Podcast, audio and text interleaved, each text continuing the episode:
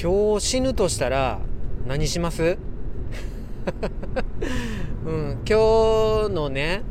夜寝る時にもうあなたの人生終わりですって言って死ぬとしたら今何します？俺なんかいろんな友達に会いに行くとか仕事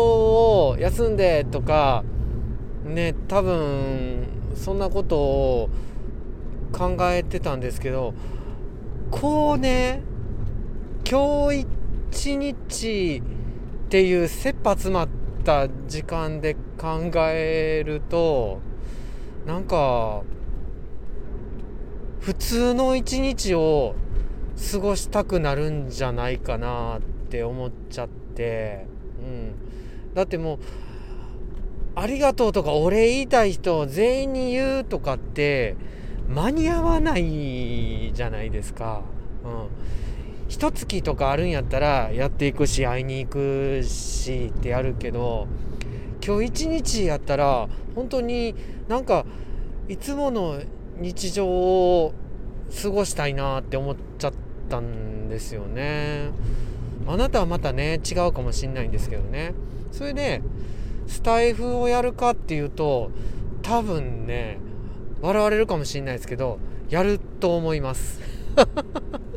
うん。ブログ書くかっていうと多分ね書くと思います。うん。自分にとってブログの記事ってアホなこともいっぱい書いてますけども息子とか娘とかへの衣装だったりするんですよね。でスタイフで録音してることも 実を言うと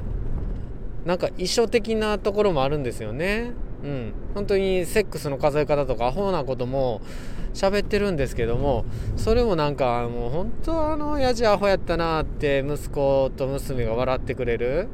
うん、なんかそんな配信になればいいかなと思ってやっぱ1日やったとしてもきっとスタイフは配信するしブログは書くしもしかしたら仕事も行くんちゃうかなってもう今日しかあの子たちそして職場の人たちに会えないよってなるとやっぱり、